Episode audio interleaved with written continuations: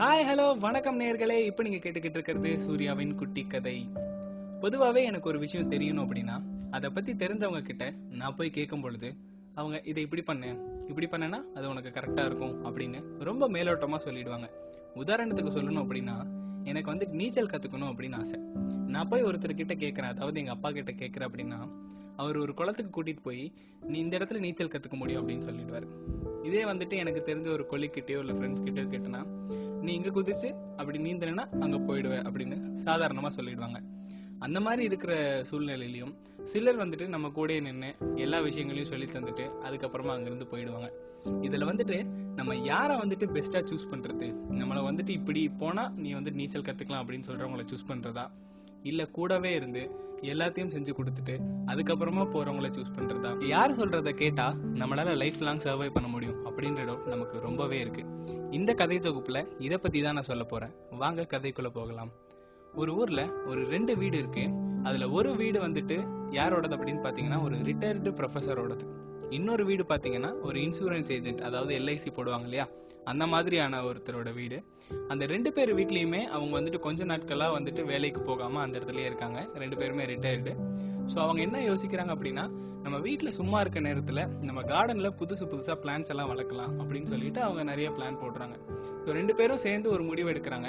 முதல்ல நம்ம ஒரு செடியை வச்சு பார்க்கலாம். அந்த ஒரு செடியை வச்சு பார்த்துட்டு அது எப்படி வருதுன்னு பார்த்துட்டு நம்ம நிறைய வச்சுக்கலாம் அப்படின்னு பிளான் பண்ணுறாங்க ரெண்டு பேரும் கடைக்கு போய் ஒரே செடியை வாங்கிட்டு வந்து பக்கத்து பக்கத்துலேயே வச்சிடுறாங்க. வச்சதுக்கப்புறம் நம்ம ரிட்டையர்டு ப்ரொஃபஸர் என்ன பண்றாரு அப்படின்னா ஒரு நாளைக்கு ஒரு தடவை தான் தண்ணி ஊற்றுவாரு காலையில மட்டும் அந்த செடி எப்படி இருக்கு அப்படின்னு பார்த்துட்டு வீட்டுக்கு போயிடுவாரு.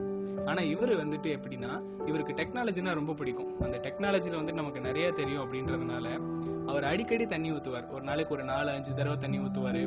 வந்து வந்து அடிக்கடி பார்த்துட்டு பார்த்துட்டு போயிட்டு இருப்பாரு இப்படியே வந்து நாட்கள் போயிட்டு இருக்கு அப்படி போயிட்டு இருக்கும் பொழுது ரொம்ப நாளைக்கு அப்புறம் செம்ம மழை பெய்யுது. செம்ம மழை பெஞ்சிட்டு இருக்கப்போ அடுத்த நாள் காலையில வந்து பாக்குறாங்க. இந்த வ- இடியோட வந்துட்டு மழை பெஞ்சிருக்கு.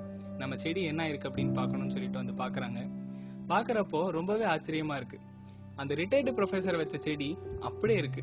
ஆனா இவர் வந்துட்டு டெய்லி தண்ணி ஊத்திட்டு அடிக்கடி வந்து பார்த்துட்டு போயிட்டு இருக்கிறது வேரோட சாஞ்சிருக்கு இவருக்கு ரொம்பவே ஆச்சரியமா இருந்து அந்த ரிட்டையர்டு ப்ரொஃபஸரை பார்த்து கேட்குறாரு எப்படி உங்க செடி மட்டும் அப்படியே இருக்கு?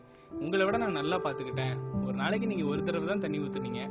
ஒரு தடவை தான் வந்து பார்த்துட்டு போனீங்க. ஆனால் நான் டெய்லியும் வந்துட்டு நிறைய தடவை பார்த்துக்கிட்டு நான் அங்கேயே சில நாள்லாம் உட்காந்துருக்கேன் ஏன் என் செடி மட்டும் சாஞ்சிருக்கு அப்படின்னு கேட்குறாரு அந்த ரிட்டையர்ட் ப்ரொஃபசர் அதுக்கு சொல்கிறாரு உன்னோட செடிக்கு நீ தேவையான எல்லா தண்ணியையும் ஊற்றிட்ட ஆனால் என்னோட செடிக்கு நான் தேவையான எழுபது சதவீத தண்ணியை மட்டும்தான் ஊற்றினேன் மீதி முப்பது சதவீதமான தண்ணியை அதுவே தேட வேண்டி இருந்துச்சு அதனாலே என்னவோ அதோட வேர்கள் எல்லாமே தண்ணியை தேடுற முயற்சியில் நிறைய இடத்துக்கு போய் வேர் ரொம்பவே ஸ்ட்ராங் ஆயிடுச்சு. ஆனா நீ கொடுத்த எல்லா தண்ணியும் எடுத்துக்கிட்டு அந்த வேர் அதோட நின்றுச்சு.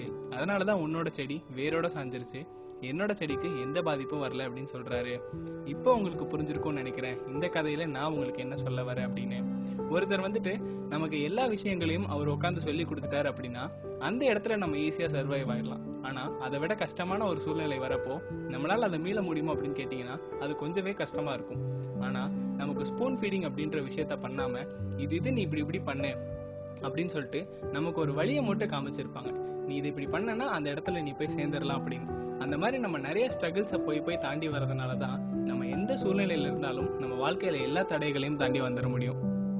நமக்கு சொல்லித்தர சீனியரா இருக்கட்டும் கொலீக்ஸா இருக்கட்டும் முக்கியமா நம்ம அப்பா அம்மா. நம்ம அப்பா அம்மா பாத்தீங்கன்னா நமக்கு எல்லா விஷயங்களையும் கொடுத்துருந்தாங்க அப்படின்னா அந்த எல்லா விஷயங்களும் இருந்தா மட்டுமே நம்ம வாழ்க்கையில சந்தோஷமா இருக்க முடியும். எல்லா தடைகளையும் தாண்டி போக முடியும். ஆனா சிலர் இருப்பாங்க. எப்படின்னா உனக்கு இந்த இதை தான் நான் செய்வேன் இவ்வளவுதான் என்னால செய்ய முடியும் அப்படின்னு ஒரு பவுண்டடா நம்மளை வச்சிருப்பாங்க.